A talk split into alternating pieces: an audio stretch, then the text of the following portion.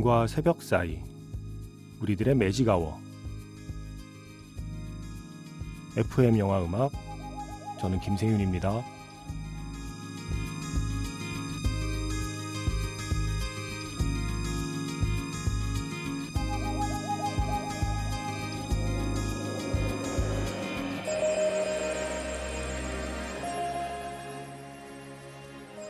쏙닥쏙닥 영화 이야기 매직아워 스페셜 F로 함께하는 토요일입니다.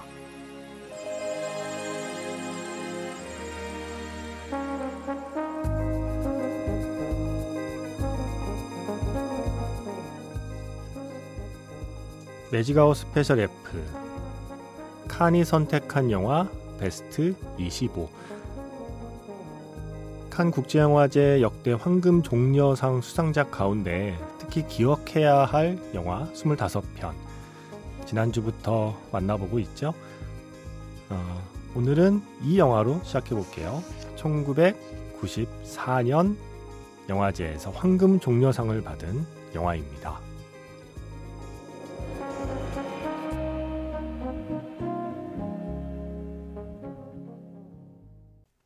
5월 28일 토요일 FM 영화 음악 시작하겠습니다. 저는 김세윤이고요. 오늘 첫 곡은요. 1994년 칸느 국제영화제에서 황금 종려상을 받은 영화죠. 타란티노 감독의 펄프 픽션에서 Let's Stay Together 알 그린의 노래였습니다. 음, 제가 지난주부터 25편 소개하고 있는데 어디서 선정했냐면 영국의 arthouse 극장 체인 커즌이 지난해 7월에 발표한 리스트예요. 25편을 어, 1949년 음, 황금 종려상을 받은 제3의 사나이부터 이렇게 시간을 거슬러서 한 편 한 편 선정하고 있습니다. 그래서 여기 앞에 붙는 숫자가 순위라기보다는 오래전 영화가 25위가 되는 거고 가장 최근 영화가 1등이 되는 거예요. 그래서 뭐 경중을 어떤 그 영화에 대한 평가가 반영된 순위라기보다는 시대 순으로 정리돼서 편의상 붙인 순위입니다. 그래서 지난주에는 어, 제3의 사나이, 그 다음에 마티, 달콤한 인생, 쉘브르의 우산, 욕망, 그리고 이프, 그리고 택시 드라이버, 지옥의 묵시록, 파리 텍사스, 그리고 섹스 거짓말, 그리고 비디오 테이프, 음, 광란의 사랑 그리고 제인 캠피온의 피아노까지 소개했고요. 오늘 이제 첫 번째 영화 어, 숫자로는 13이라는 숫자가 붙은 펄프 픽션부터 시작합니다. 이 영화를 음, 커즌은 이렇게 설명하고 있어요. 지금까지 펄프 픽션을 보지 못한 사람은 있어도 펄프 픽션에서 영향을 받은 영화를 한 편도 안 본 사람은 없을 거다. 근데 이 표현이 되게 정확한 것 같더라고요. 타란티노의 펄프 픽션을 못 봤다고 하더라도 펄프 픽션에서 영향을 받은 영화 한 편은 예, 최소한 한 편은 봤었을 거예요. 그럴 수밖에 없습니다. 이 영화 이후로 정말 많은 영화들이 이 영화에서 영감을 얻어서 이야기를 짜고 또 영화를 만들었거든요. 하지만 같은 해 가장 강력한 황금 종려상 후보는 크지슈토프 키에슬로프스키의 예, 세 가지 색 레드가 있었고 아바스 키아로스타미의 올리브 나무 사이로가 있었고요. 아톰 에고이안 감독의 엑조티카도 있었고요. 파트리스 셰로 감독의 여왕 마고도 있었고요. 이런 쟁쟁한 후보들을 물리치고 타란티노가 상을 탔었죠. 어, 제가 그 해 경쟁 부문을 쭉 보는데 반가운 영화가 있어요. 니키타 미할코프의 위선의 태양. 저 이 영화 정말 좋아했거든요. 정말 재밌게 보고 어, 이거 지금 볼 방법이 있나요? 어, 니키타 미알코프의 위선의 태양도 94년 깐느 출품작이었군요. 장이모의 인생도 그에 같이 출품했었고요. 와, 이해 라인업 좋았네요. 예. 그 중에서 펄프 픽션이 상을 받았습니다. 예전에 지니 씨가 이 영화를 뒤늦게 보고 나서 이 영화 다 끝나고 나서 자리에서 벌떡 일어나 브라보를 외칠 뻔했다고. 그렇게 길게 만들면서 어떻게 한순간도 재미가 없는 순간이 없을 수가 있을까요? 하시면서 아주 극찬하셨던 영화이기도 합니다. 자, Magic Hour Special F, 깐느 국제영화제가 선택한 영화 베스트 25, 영국 arthouse 극장 체인 커즌이 지난해 발표한 25편의 리스트, 역대 칸느 영화제 황금 종려상 수상작 가운데 특히 기억해야 할 작품을 시대 순으로 정리하고 있습니다. 이제 점점 점점 지금의 시대와 가까운 영화들이 나올 거니까 좀 더 익숙한 영화들이 많이 언급되겠죠. 자, 문자 번호 샵 8000번입니다. 짧게 보내시면 50원, 길게 보내시면 100원의 추가 정보 이용료가 붙고요. 스마트 라디오 미니, 미니 어플은 무료이고요. 카카오톡 채널 FM 영화 음악으로 사연과 신청곡을 남겨두시면 됩니다.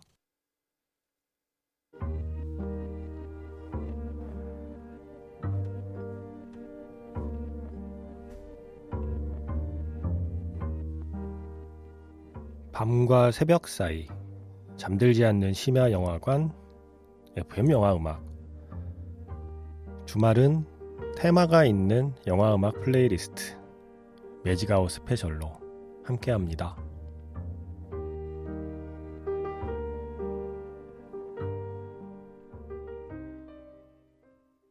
1998년 칸느 국제영화제 황금 종려상 수상작입니다. 영원과 하루에서 이터니티 테마였습니다. 영화 음악은 엘레니 카라인도르고요. 테오 안겔로플러스 감독의 영화 음악을 계속 이분이 맡고 계시죠. 저는 안개 속의 풍경의 아다지오라는 곡을 참 좋아했습니다. 자, 이렇게 설명하고 있어요. 원래 1995년에 율리시즈의 시선으로 왔을 때 상을 받을 게 유력했으나 에밀 쿠스트리차의 영화 언더그라운드에게 아깝게 황금 종려상을 빼앗기고 심사위원 대상에 만족해야 했던 테오 안겔로 플러스 3년 뒤에 영원과 하루로 드디어 황금 종려상을 받았다. 이렇게 설명이 나와 있습니다. 심지어 편집도 다 끝나지 않은 상태로 출품했는데 황금 종려상을 받은 거예요. 그럴 만한 영화라고 생각합니다. 어, 뭔가 20세기의 마지막 거장 같은 느낌이에요. 저는 이 안겔로 플러스 감독의 영화를 생각하면 안겔로 플러스 감독의 영화로 20세기의 문을 닫고 예, 어쩌면 타란티노 같은 감독으로 21세기가 시작된 것 같은 느낌. 음, 영원과 하루 저도 좋아했고 저는 물론 안개 속의 풍경을 조금 더 좋아하긴 했지만요. 자, 98년 영화제에서 심사위원 대상을 받은 건 인생은 아름다우군요. 아, 이때였군요. 깐에도 나갔었군요. 그리고 토드 에인지 감독의 벨벳 골드 마인도 경쟁 부문에 있었고요. 아, 또 한편 저 반가운 영화 있네요. 에릭 종카 감독의 천사들이 꿈꾸는 세상. 이 영화 본 사람이 없어서 주변에 어디 가서 말도 못해요. 제가 정말 좋게 본 영화인데 정말 오래도록 기억에 남는. 제가 가끔 그런 얘기 하잖아요. 제 기준에 좋은 영화는 영화가 끝난 뒤에도 영화 속 주인공들의 안부가 궁금해지는 영화다라는 말을 가끔 하는데 어, 대표적인 영화죠. 천사들이 꿈꾸는 세상. 제가 기자 어, 시작했을 때 예, 정말 꼬마 기자일 때 수습 기자일 때 시사회 가서 보고서 와, 이 영화 뭐지? 라고 좋아했었습니다. 바로 이 영화도 98년에 출품이 됐었군요. 자, 이제 99년에 1999년 황금 종려상 수상작은 로제타입니다. 이제 드디어 다르덴 형제가 등장하죠. 다르덴 형제의 시대죠. 99년 네, 심사위원 만장일치로 황금 종려상을 받았습니다. 10대 소녀, 어, 10대 노동자의 어떤 문제를 다큐멘터리와 같은 음, 촬영 스타일로 담아낸 영화였죠. 이 영화 때문에 어, 벨기에에서는 일종의 로제타 프로젝트 예, 이런 법이 생겼대요. 10대 노동자를 보호하는 법. 실제로 세상을 바꾸는데 기여한 영화이기도 합니다. 로제타. 하지만 막상 영화제 기간 동안에는 알모도바르 감독의 내 어머니의 모든 것이 상을 받을 거다라고 모두 예상을 했었는데 뜻밖에도 로제타가 상을 받았다고 해요. 음, 알모도바르는 대신 감독상을 받았고요. 아, 이해 경쟁 부문에도 또 반가운 영화가 있네요. 상은 못 받았지만 마이클 윈터바텀의 원더랜드. 아, 이 영화도 또 본 사람이 없어서 어디 가서 말을 못 하겠어요. 저 부산 영화제에서 봤던 기억이 나거든요. 마이클 윈터바텀의 원더랜드 뭐라고 그럴까요? 어, 러브 액츄얼리의 dark 버전. 네. 좀 어둡고 예, 조금 우울한 러브 액츄얼리 뭐 이런 표현이 가능할까요? 그런 비슷한 구성이지만 음, 좀 쉽지 않은 삶을 살아가는 사람들의 이야기였는데 저도 이제 뭐 봤다고 말하기가 미안할 만큼 가물가물하긴 합니다만 이 영화도 그해 출품이 됐었습니다. 자, 이제 2000년으로 넘어올게요. 21세기 첫 번째 황금 종려상을 받은 영화는 두구두구두구두구. 라스펀 트리에 감독의 어둠 속의 댄서입니다. 제가 지난주에 이야기했죠. 깐느 영화제 황금 종려상을 받은 뮤지컬 영화가 지금까지 3편이 있는데 그 중에 한 편. 쉘브르의 우산을 지난주에 소개했고 또 한 편 어둠 속의 댄서를 오늘 소개하게 되네요. 이해 라인업와 켄노치의 빵과 장미, 왕가이의 화양연화, 에드워드 양 감독의 하나 그리고 둘, 강문 감독의 귀신이 온다. 와 이런 영화들 아 임권택 감독님의 춘향전 네 이런 라인업 중에 어둠 속의 댄서가 상을 받았습니다. 음,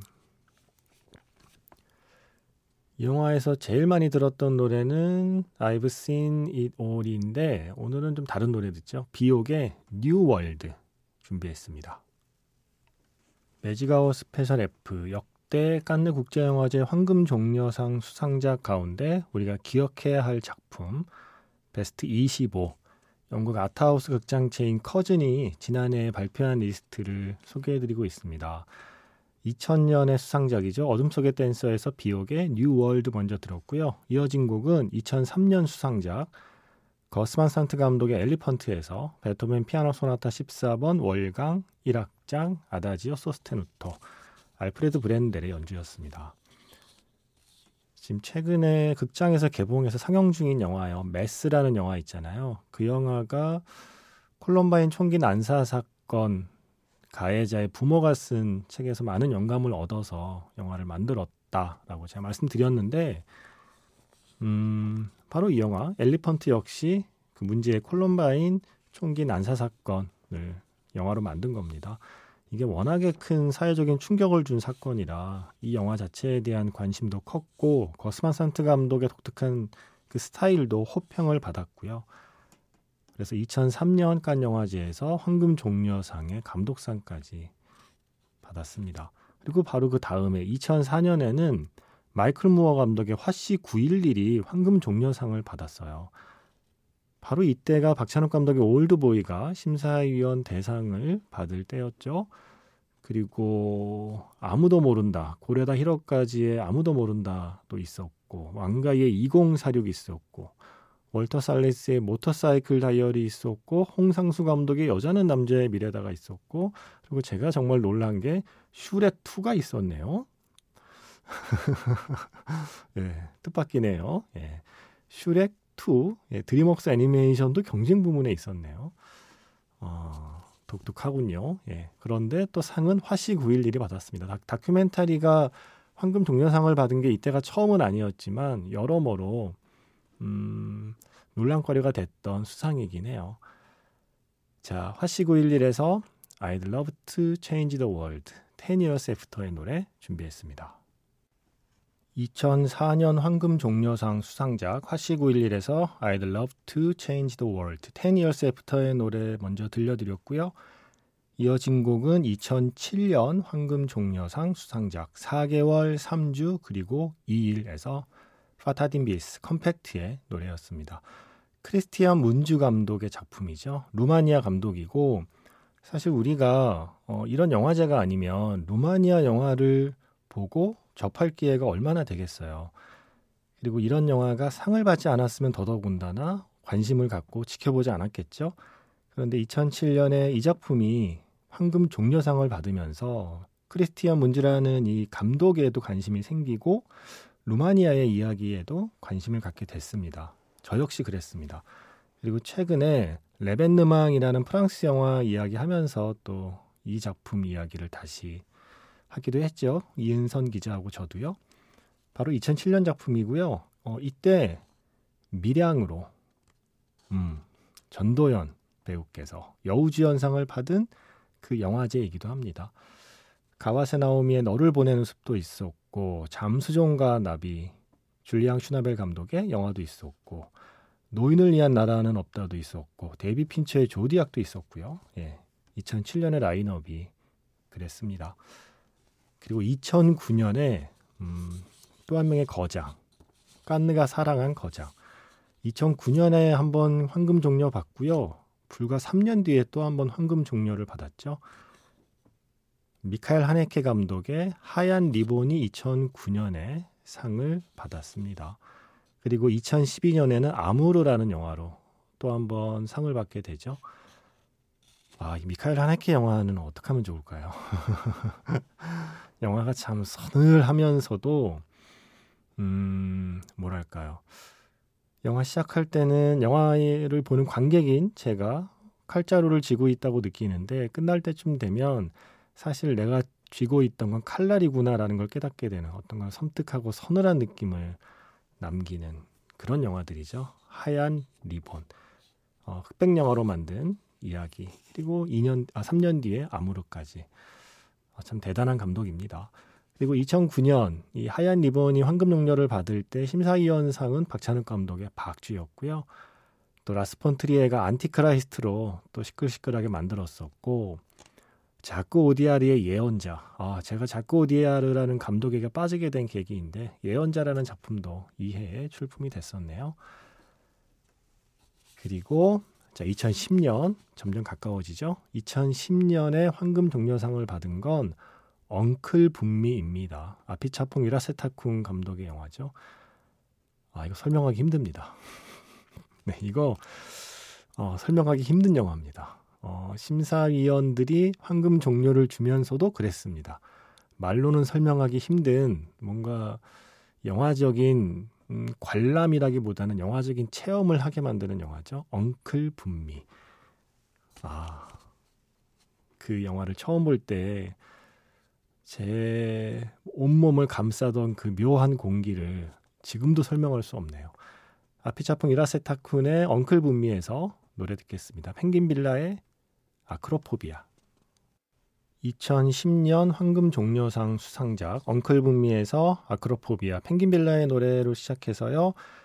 어, 2013년 황금 종려상 수상작 가장 따뜻한 색 블루에서 I Follow Rivers Magician Remix 버전으로 리케 리의 노래였습니다. 자, 2013년에 이 가장 따뜻한 색 블루는 정말 논란이었죠. 예, 지금도 논란입니다. 이 영화를 만든 압델라티프 케시시 감독이 어, 현장에서 강압적이었다, 뭐 등을 비롯해서 특히 정사신 장면 촬영에서 배우들에게도 큰 압박을 가했다 등등등 뒷얘기가 하도 많이 나오면서 어, 정말 비호감 감독이 지금 됐어요. 그러면서 황금종려상을 과연 이 영화에 주는 게 마땅했느냐에 대한 얘기가 지금까지도 나오고 있습니다. 당시에 또 문제가 된 게 칸의 어떤 규칙이 경쟁 부문에 오른 작품 중에는 상을 하나만 줄 수 있다고 해서 아, 이거를 감독에게만 주고 싶진 않고 배우들도 꼭 상을 주고 싶다는 심사위원들이 이례적인 선택을 하죠. 황금종려상 수상자는 원래 감독이거든요. 그런데 가장 따뜻한 색 블루는 감독과 배우를 묶어서 수상을 했습니다. 황금종려를요. 레아 세이두와 아델 엑사르코플로스 이 두 배우가 함께 황금종려상 수상자가 되는 이례적인 영화이기도 했어요. 인사이드 르윈과 그렇게 아버지가 된다가 함께 경쟁 부문에 올랐던 바로 그 해. 가장 따뜻한 색 블루를 칸은 선택했습니다. 음, 그보다 먼저 2011년의 황금종려상은 트리 오브 라이프, 테렌스 맬릭 감독의 영화죠. 이 영화 역시 어, 호불호가 갈려요. 칸 영화제 황금 종려라는 건요, 정말 만장일치로 선택되는 영화는 사실 많지 않습니다. 늘 사람들이 원하는 영화와 심사위원이 좋아하는 영화가 다르기도 하고요. 평점은 제일 낮았는데 제일 큰 상을 받기도 하고요. 그게 묘미이기도 하고 재미이기도 하고 어떤 점에서 한계이기도 하고 뭐 그런 게 칸 영화제죠. 그 해에는 자전거 탄 소년이 음, 함께 후보에 올라서 아마 심사위원 대상이었나요? 예, 그걸 받았죠. 다르덴 형제가 아, 드라이브도 이때였고 라이언 고슬링의 뭐 멜랑콜리아 라스폰트리에 뭐 또 아 케빈에 대하여도 이 해였군요. 칸은 한번 자신이 선택한 감독은 끝까지 지켜보는 영화제라서 같은 감독의 영화가 어, 뭐 반복적으로 경쟁 부문에 출품이 되기도 해요. 그 중에서 칸 영화제가 가장 사랑한 감독 중에 한 명, 예, 켄 로치 감독. 나 다니엘 블레이크가 2016년에 황금 종려상을 받았습니다. 두 번째였죠. 그 전에는 2006년에 보리밭을 흔드는 바람이었어요. 사실 이 커즌이 선정한 25편이 그 70년이 넘는 역사에서 25편이니까 빠진 게 얼마나 많겠어요. 근데 저는 보리밭을 흔드는 바람이 빠져서 되게 서운했는데 알고 보니 예, 나 다니엘 블레이크 얘기하면서 묶어서 얘기하려고 살짝 뺐던 거더라고요. 아, 켄노치 감독의 이 두 편의 영화는 음, 오늘 소개한 영화 중에 반드시 봐야 할 영화 1등과 2등입니다. 제 기준에서는. 보리밭을 흔드는 바람과 나 다니엘 블레이크. 이 해가 제가 깐느갔던 해였어요. 예. 단지 세상의 끝이 큰 상 받아서 뭐 문제가 됐던 해고 토니 에드만이 평점은 제일 높았는데 상 하나도 못 받아서 또 문제가 됐던 해고 박찬욱 감독의 아가씨가 또 함께 경쟁 부문에 나갔던 해이기도 하고요. 자 그리고 Magic Hour Special F 영국 art house 극장체인 커즌이 선정한 역대 칸 영화제 황금 종려상 수상작 베스트 25 중에 1등. 예, 제일 최근 작품이라 1등이기도 하지만 어 진짜로 뽑아도 1등을 할 것 같은 영화예요. 2019년 황금 종려상 수상작 기생충입니다. 이 다음에 그러니까 지난해 수상작이 티탄이었잖아요. 티탄을 리스트에 넣지 않았어요. 영화제 끝나고 발표한 그 리스트인데도 티탄은 리스트에서 빼고 기생충으로 이 리스트를 마무리했습니다. 커즌은 아, 최고의 영화다라는 평과 함께 아, 뭔가 갑자기 뿌듯해지네요. Magic Hour Special F 역대 황금 종려상 수상작 음, 최고의 영화 25편. 최고라는 게 뭐 작품성 뭐 이런 걸 기준으로 했다기보다는 뭐 화제성을 포함해서요. 어떤 그 시대상을 보여줄 수 있는 선정이기도 하고 뭐 여러 가지 의미의 베스트 25였죠. 그 중에 제일 마지막 선택은 봉준호 감독의 기생충이었습니다. 자, 올해 칸 영화제 또 새로운 역사가 만들어지고요. 또 내년에는 또 어떤 리스트가 발표가 혹시 되면 내년에도 또 비슷한 기획을 한번 해볼까 봐요. 오늘 어, 이번 주에 그리고 지난 주에 다 언급되지 않은 또 수많은 영화들에 대한 리스트가 있을 수 있잖아요. 음, 2주에 걸쳐서 언급된 영화들이 혹시 어, 지난 영화들을 좀 찾아보고자 하시는 분께 도움이 됐기를 바랍니다. 마지막 곡은요, 영화 기생충에서 믿음의 벨트 들으면서 인사드리겠습니다. 지금까지 FM 영화 음악 저는 김세윤이었습니다.